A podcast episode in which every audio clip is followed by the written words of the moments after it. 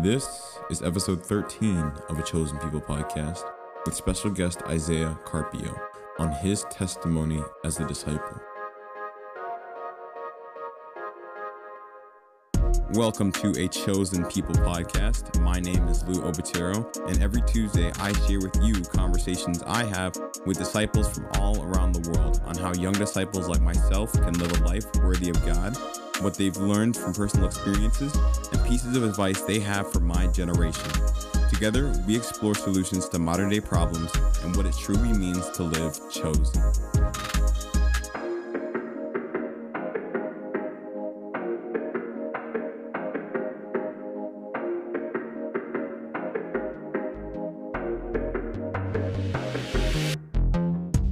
In today's episode, I have a discussion with Isaiah Carpio, a childhood friend from Toronto, Canada, who attends the West Region Church of Christ. Isaiah and I discuss his reasons for studying the Bible, how people reacted to his baptism, challenges he's had to face, and lessons he's learned.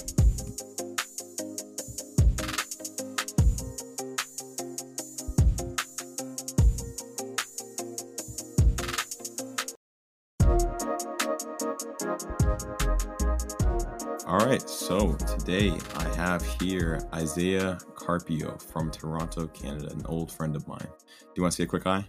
Hey, everybody. All right. So today I have Isaiah here because we're going to be talking about his testimony, just how he became a Christian and what his journey really was through his Bible studies. And even just before his Bible studies, you know, his origins, I guess, his Christian origins as he came into the church, you know, being a Kingdom kid and just being around the entire Christian scene. So, but before we get into that, do you just want to give us a little bit of background for those who don't know who you are? I'm currently a part of the West Region in Toronto, one of the out of the three churches that are in the Ontario region. I've been a disciple for about I would say for about 5 years now, and my same as me. Yeah. So I did grow up in the church. I think you got baptized before me too. I'm not sure, but my parents did grow up in the church. You know, my dad met my mom invited my dad out to church, and then they got started doing, and then and that's it lead to me being born. So that's a little bit about me and stuff. That's really insightful. Thank you. And I mean, also too, we were pretty much, it was like the both of us and our younger brothers and Odin and Landon, the six of us. We were the like the, I guess, all the sons of the community group families, you know, that we had. It was sort of like we would always get together at our house back when we were living in Toronto, and it'd just be like the six of us playing in the basement. That was actually really fun. Yeah.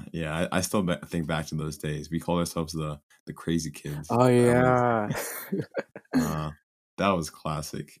I really miss those days. I do too. But no, but thanks for the background. Thank you so much for the overview. So the first question that I wanted to ask you pertaining to this topic of your testimony is, what exactly was your childhood view of Christianity like?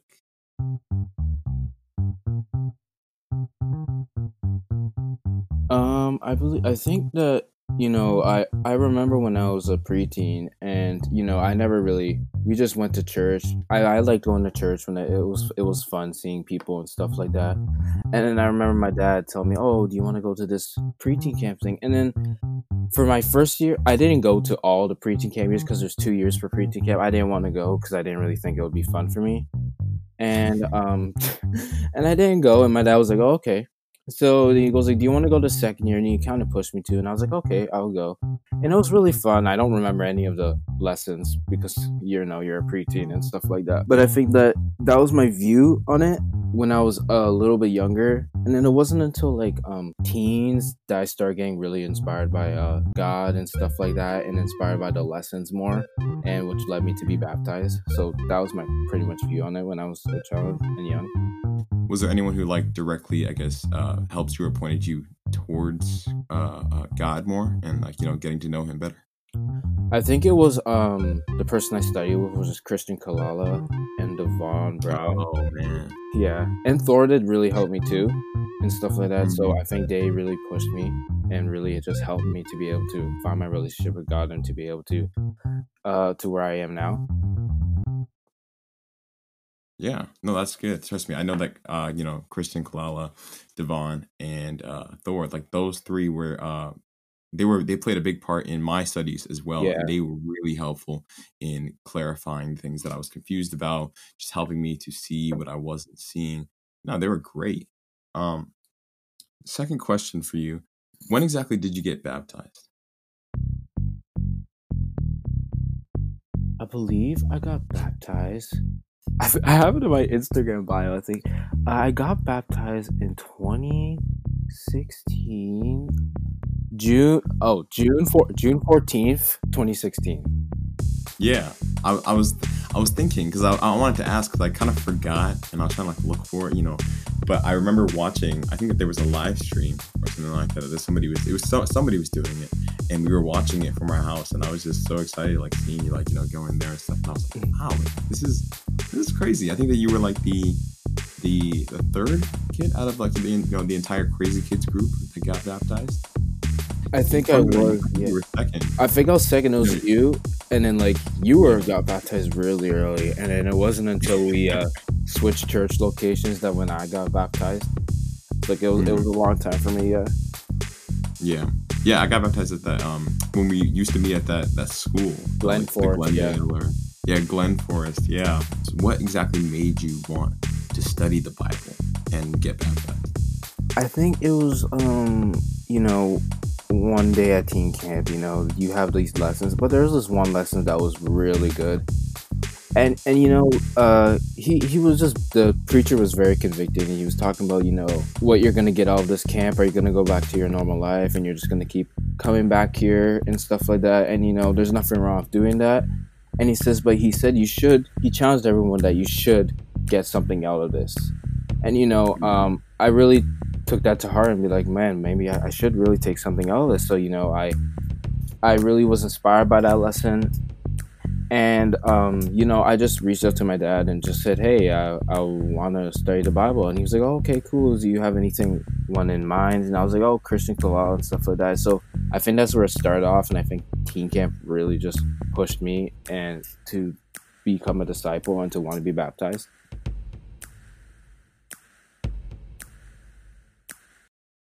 Mm-hmm.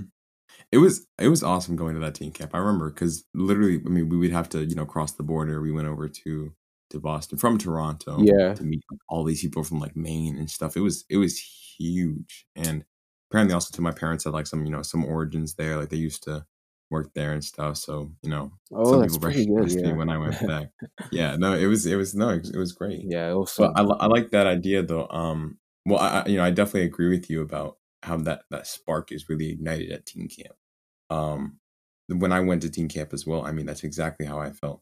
And that's how a lot of people have. You always see this, what's the word? You always see like this resurgence, I guess, of teens who are just so passionate about becoming baptized, like right after teen camp. And it's crazy. It's like spiritual high within the teen ministry. And it kind of dies down, like as the year goes by, and then, leading up to the next teen camp, and then it always is reignited every single time. That's so true. Yeah. Did you feel like when you got baptized, right, and like the time leading up to it, did you feel like the decision was your choice? I did feel the decision was my choice. My dad always asked me, if don't feel pressure from me to do this and stuff like that. Did you have any misconceptions about God or the Bible before you entered your studies? Yeah. I had a lot, it was just like the classic saying of what people that don't really believe in God stuff, like, oh, if he's so great, why do such great people die? Or why do these disasters happen around the world? And and it was just those doubts and stuff like that. But then I just realized that he loves every single one of us, and And, you know, stuff like that are going to happen in life. And, you know, but we have to just love God and know that he's always going to be there for us, whether we are alive or whether we die. Yeah. You know how in Bible studies, there's like sections, I guess, that you go for, like the cross study. Yeah. And, you know, repentance and stuff. Was there one of those that kind of ignited that feeling in you, I guess, to be devoted to trusting God in all circumstances? The cross study was a bit weird for me. I didn't really like get emotional or like that about it. And then they were like really shout, like, "Oh, you don't feel anything?" I was like, "Oh, I mean, this is really bad." But like, and now I look back at it, I was like, "Yeah, my answer was pretty bad." But, yeah. Did you watch the Passion of the Christ? Yeah, I was like, I was thinking to myself, why are they showing me this? I was like, I guess it's pretty sad, but I mean, I was. Yeah, I am inspired by it. You know, you look back at it and you get emotional, but I think at the time I didn't really value and didn't really see how Jesus can really impact your life. I think that when you, I think it affects people in different ways, and it didn't really affect me at the time. But now I look back and I'd be like, wow, this is really, you know, I can't believe he went through this. And, you know, it's just, I feel like this. Having a quiet time and the other scriptures, I think that impacted me more at the time than reading the cross studies and doing. I think the other studies that I did was I felt like more inspired. I don't want to, not that Jesus is not inspiring, but I felt like more like oh, you know, I want to be baptized. This story is amazing. These people, I want to be like these people in the Bible. So that's where I was at with those things.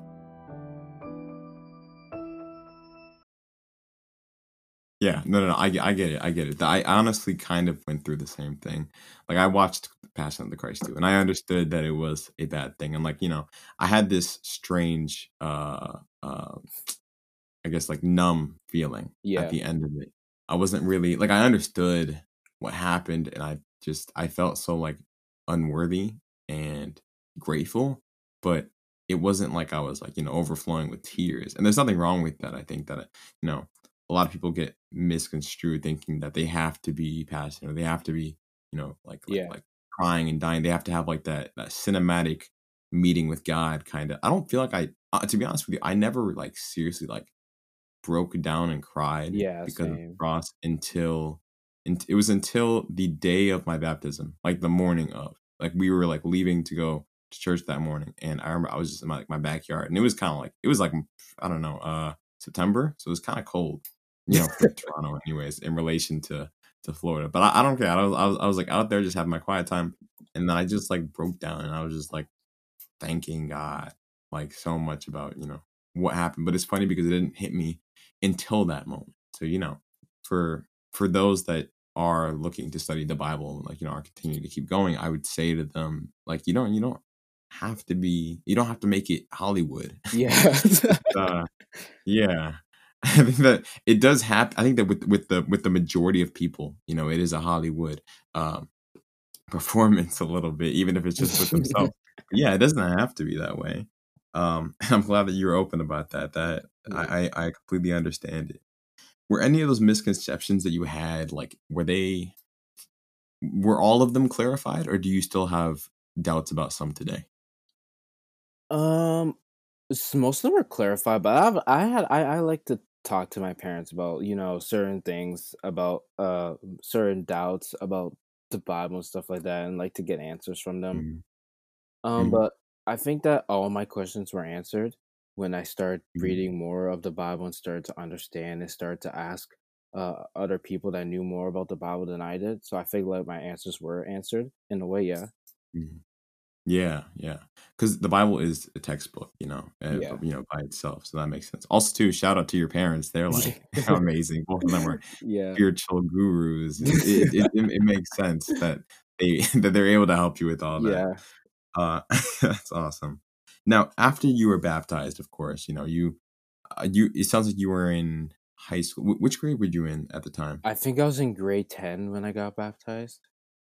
Okay, so that means that after your baptism, or during your baptism, I guess, you know, you of course had to go back to school, back to your friends that knew you, and most likely knew you from when you weren't saved, when you were most likely, you know, like more sinful and ignorant.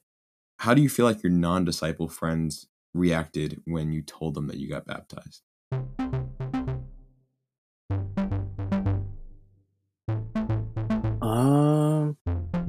I think that I wasn't really public about it. I was very afraid of what they would think and what they would think about what I do. I think it was like a certain fear about, oh, what would they think of me? Will they not want to hang out with me? And, it wasn't until I started inviting them to church is when they said, oh, he likes going to church and stuff like that. And they I didn't think they thought anything of it. They would be like, oh, that's church. That's pretty cool and stuff like that, And then I was like, what? If I was expecting that answer years ago, I would have told them I was baptized. But, I think it was just a big fear thing. And I think it's common with some disciples that just get baptized. You don't really want to tell your friends. You're going to go, oh, no, will they not want to hang out with me? But I feel like if I was to go tell myself in the past, I think I'll tell myself, tell them, if they don't want to be your friend, then amen, friends come and go and stuff like that.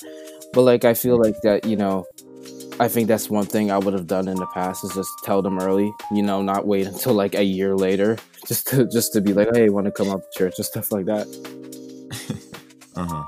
Makes sense. Yeah. I'm glad that you at least reached out to them to, least say, like, hey, do you want to come to church? And you weren't super shy about it, but I can understand that fear, that judgment, especially when they do know your past. Yeah. Same thing happened to me. And it was like, people knew my past. People knew that I, I used to swear and I used to do this and that. And then they would like make fun of me, for my changed perspective. Like they're like, oh, he's seen the light. All that. It was really annoying. Yeah. Do you feel like you ever, what degree or how many of your friends actually did come to church out of the ones who didn't? Oh gosh. Well, outside of the ones. I don't think any of them came. I think, who did I invite? I remember I invited this one guy. He to Devos.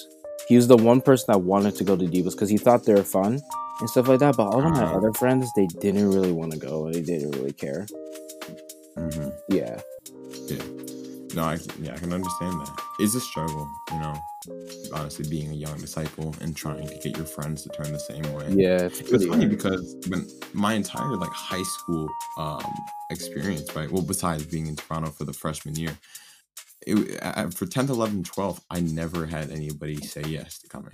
Like I had one guy and he like bailed out the last second because he was like, oh, I don't want to get into religion or something. But then when I came to USF, I literally had like three guys off the bat decided to come to, three guys and one girl decided to come to our Devos and our church services, which was like hilarious. And I think that only out of all of them, like I think maybe like one or two actually stayed like, long term. And one of them is still going right now, which is amazing. That's amazing. Yeah. But I understand that fear. It's so much farther than just peer pressure. It's the fear that you're gonna lose your friends, because when you're in high school it's everything, but when you're outside of it you realize how silly things actually were, how minuscule, your problems really were. That makes sense.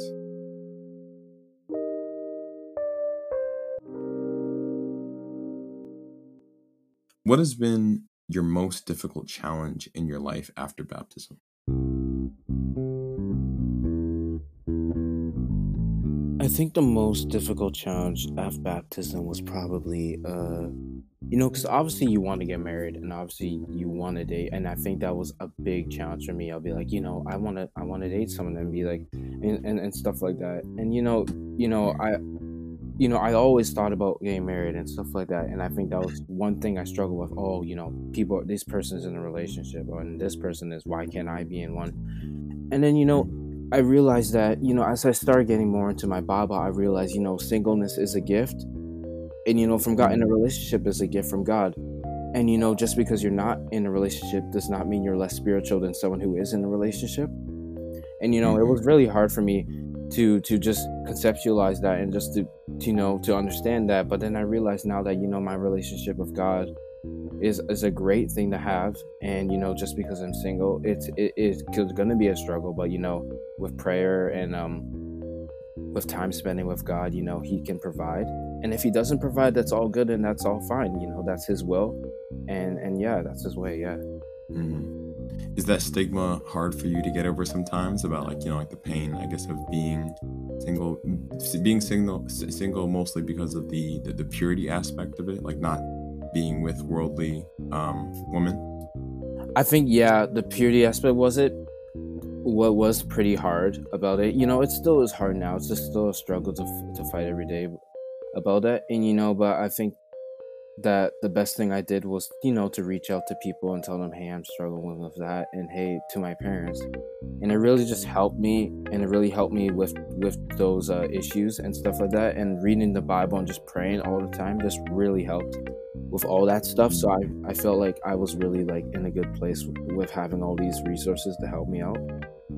That's good. Yeah, you were able to be vulnerable with people about that, because it is a hard topic, especially when you are on the side of being single. Yeah, like, yeah, of being single. I, for one, can attest to that. I mean, I've never really been in a relationship before in my entire life, so I can understand that. And mostly, it's kind of like, it hasn't even been because of choice. It's just because it's been because of, like, you know, circumstance, I guess. The fact that I like haven't really met that specific person.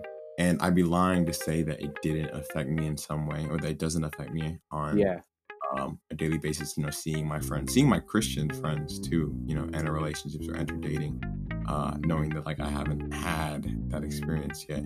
But I mean, I agree with you. I do the same exact thing. I think that I try to tell myself, God has a plan for this. God has a plan for me. I mean, if I'm meant to be single the rest of my life, you know, then that's a possibility I might have to just accept. But I mean, at the same time, I guess, how old are you right now? I'm 20. Yeah 20. Okay, so you're 20. I'm 19 at the moment, about to be 20 in like 2 months. We've still got, hopefully, you know, if we're healthy, we've still got, you know, 60-70 years left in our entire life. Like, I'd rather be with the right person at the age of like 79 and be with the wrong person for the rest of my life at, like, yeah, that's a good one. We should quote that and write that down. Exactly. Yeah. Oh, that's trademarked. It's already gone. Unless somebody else took it. I hope not. Yeah.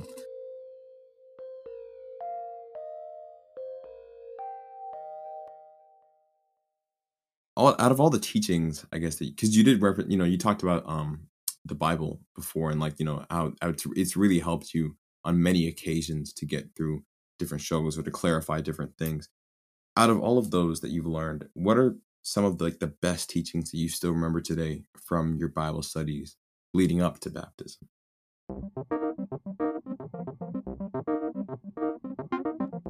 I think the best one was, you know, I think King Saul really just gives a great lesson on life and really what it is. Because, you know, he said he had it all. He had all the women in the world. He had all the money, and he had everything. But then he said it's meaningless, you know, and then he goes, and I think that, you know, with all those things, you know, you can have all the things in the world. You can have the best job in the world. You can be the richest man and all this stuff, but you can still be unhappy. And, you know, that was a common struggle with me. And, you know, I'll be like, you know, if I'm rich, you know, I wouldn't be happy. I won't need anything. And, you know, that was the wrong mindset. And I think that, you know, if you love God and you really want to put your faith into God and put everything into God, you'll always be happy, and you'll never let you down. And putting your trust into worldly things like money and all these things that we idolize, which is not wrong, but if you put them over God, it is. But I think that, you know, it can really let us down when we put our heart and soul into the worldly things. But if we put our heart into the Word of God, you know, it won't fail us, and it'll always be there for us. So I think that was a really good takeaway that I took from Saul, and how he said everything is meaningless, and how he had everything. So I think that was one of the great things that I was studying out.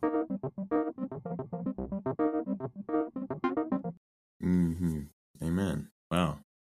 I just want to take like a brief break, really just quick here. Okay. Say that, like, I mean, I'll keep this, but, like, I wanted to just say that, I guess, since I left, you know, compared to, like, you know, hearing you talk right now, you've seriously grown in your spirituality. I could say I wanted to just commend you. Thank you. You have too.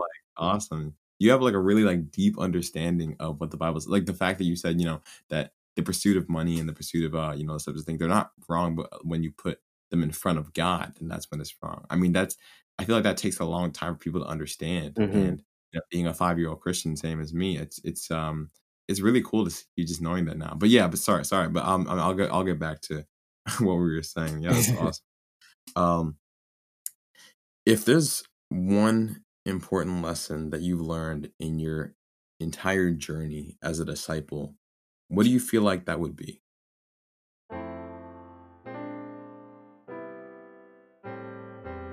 I think the important thing, in my opinion, is to, as a disciple, is to put your trust into God and not people. And I'm not saying like, you know, don't have any friends or don't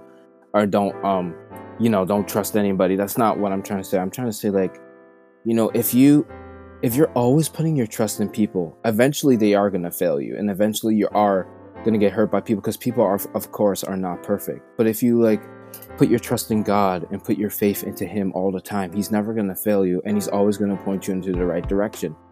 And, you know, I think that's something my parents told me, you know, because I'm not going to lie to you. I've experienced a lot of horrible situations and bad things with people in the church. And, you know, it's just like, you know, those are times when I was putting my faith into people, and, you know, I should have been putting my faith into God. And so, you know, that was one important lesson for me, that, you know, if everybody left the church, you know, as a disciple, I'm not going to leave the church if everybody left, because I'm putting my faith into God, not people. And I think that's something that I really was struggling with. You know, I'd be like, oh, you know, this guy said this to me. This, like, you know, the church sucks. Oh, this guy's doing this. You know, you say these negative things. But I think that, you know, when I put my trust into God, I feel like that, you know, all those bad things, you know, they can go away, because I'm always putting my trust in him, and I'm always keeping my heart into him. So I feel like that was an important lesson for me.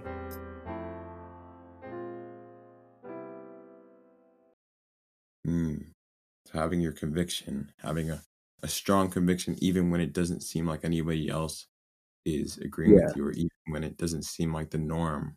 I think that that's really what God looks for in all of us.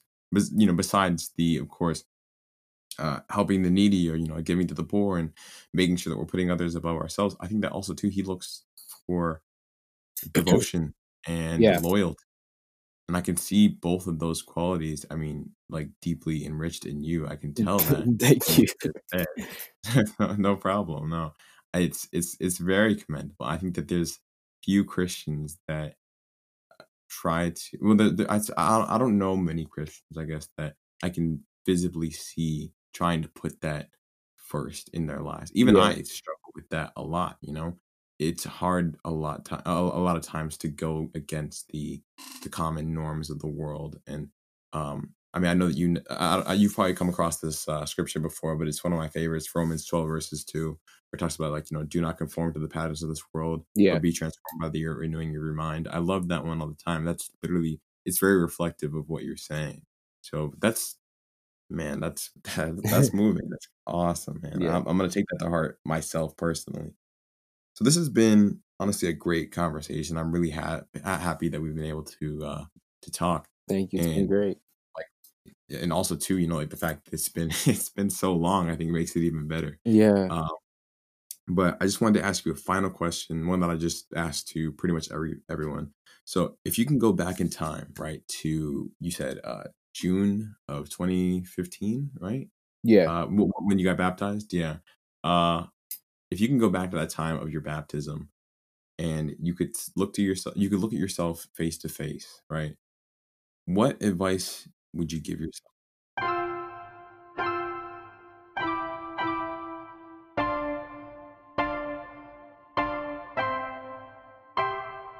I think the advice what I give myself is to always stay in your Bible and to always read. And, you know, it seems pretty simple, but it's so hard at the same time.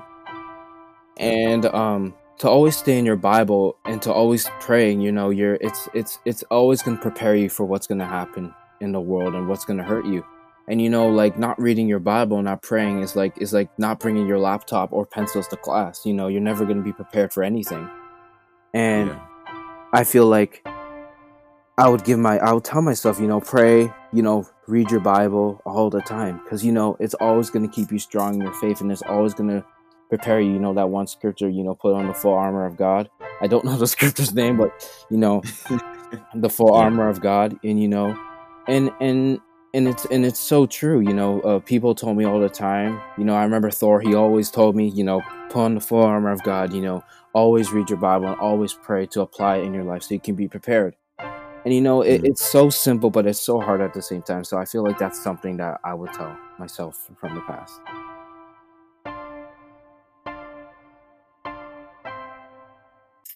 Wow, that's awesome. Trying to stay continuous with your studies, I think, is the stronghold that we all need when it comes to keeping strong in our faith. It's easy to forget, you know, the promises of God, and it's easy to forget the fallacies of man that we see in the Bible. You know, a lot of times the failures of David, the failures of, you know, Saul, failures of even some of the disciples, you know, and seeing where they went wrong, and also just seeing the manly people of God, the manly people in the Bible, the godly people, the godly men in the Bible, and how they went about finding success through God as well. And for the modern day young men like both of us, the Bible is such a key to. I think that there's a verse in like 1 Timothy somewhere where it talks about, you know, how can a young man keep his ways pure? By reading and listening to the Bible, reading and listening to the Word of God every day, or something along the lines of that. But I can see that applied here. I can see that applied with you. That's very inspirational. It's inspirational for me. I think it's very inspirational to see other people who are my age going after these same things, going after these, like, you know, aims to be that one guy in the room who is able to really like say, like, I'm with God. Yeah. And I'm trusting him, you know, out of everybody else who might be doubting or trying to find worldly answers. It's funny. I aspire to be where you're at right now in your spiritual. I aspire to be you too. No, thank you, man. Thank you. And, but thank you so much though, for being on the show. Thank you for you know, agreeing to be on here. I think that we had a great discussion, man. Yeah, we did. And hopefully, I mean, if my family's able to come up and visit soon, I mean, I've been like, well, of course, after COVID and everything. Yeah. I've been like begging my parents to go back to like Toronto for so long. Oh, yeah. And, you know, it's always about timing or money or, you know, like being in school and stuff. But yeah. You know, one summer, I think that if, you know, somebody important's getting married over there or something like that. You can go and see. Who knows? Yeah. I got no clue, man, but it'd be great to see you. I hope so, yes. All right. Thank you so much, though, for being on with this with me. You're very welcome. All right. That wraps up today's episode of A Chosen People Podcast. Please make sure to share this episode with someone you think would benefit from what we talked about today. If you're listening on Spotify, make sure to follow this podcast and never miss a new episode. And if you're listening on Apple Podcasts or anywhere else, make sure to subscribe as well. This episode is just minutes of your time wasted if you only listen. So if you haven't already, I strongly encourage you to use what was taught today and apply it to your lives. And a quick reminder to you all, no matter what religion or race or creed or gender you are loved by God. It's corny, I know, but it will always be true. He cares for you. And no matter what happened yesterday, we are a new creation in him today. Thank you so much for listening. I'll be back next week with a new episode. And as always, spread love and live chosen.